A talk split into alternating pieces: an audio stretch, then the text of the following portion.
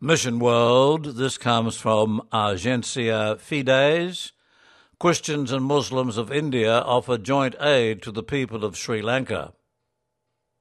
A joint statement from Christian and Muslim leaders reads As Sri Lanka is a country very close to us, together we intend to offer practical help to allow the victims of the Easter attacks to overcome the unprecedented crisis that has devastated their lives we are sending a high level interreligious delegation composed of members of our faith communities to explore the possibilities of cooperation and to offer our sincere condolences to the people of Sri Lanka.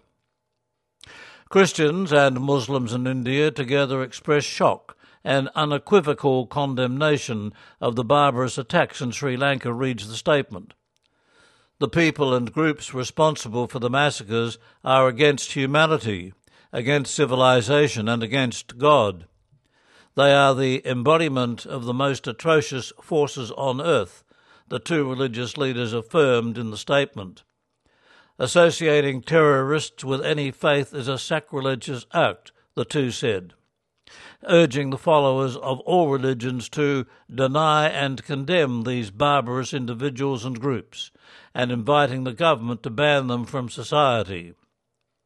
The message points out that terrorist attacks become more gruesome if executed under the pretext of religious faith.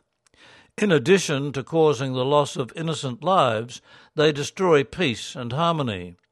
It is the duty of all religious leaders to stand up and use all our resources to repudiate this evil from society, the leaders repeated.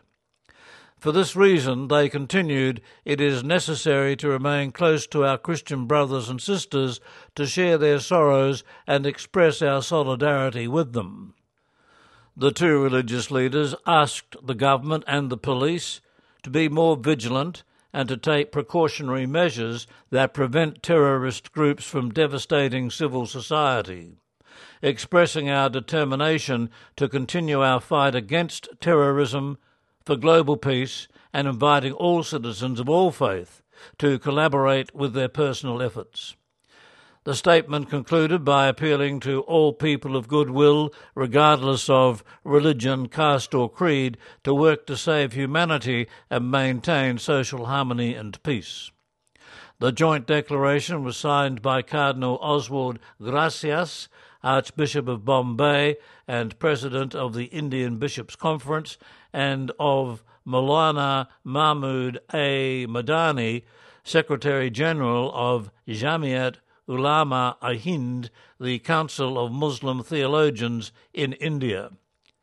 Sri Lanka is a multi ethnic nation of 22 million inhabitants that are mostly Buddhists but include minorities, Christians, Muslims, and Hindus. India is a nation of 1.3 billion inhabitants, of which are Hindus, about 14% Muslims, while Christians represent 2.5%. That was Mission World from uh, Agencia Fides.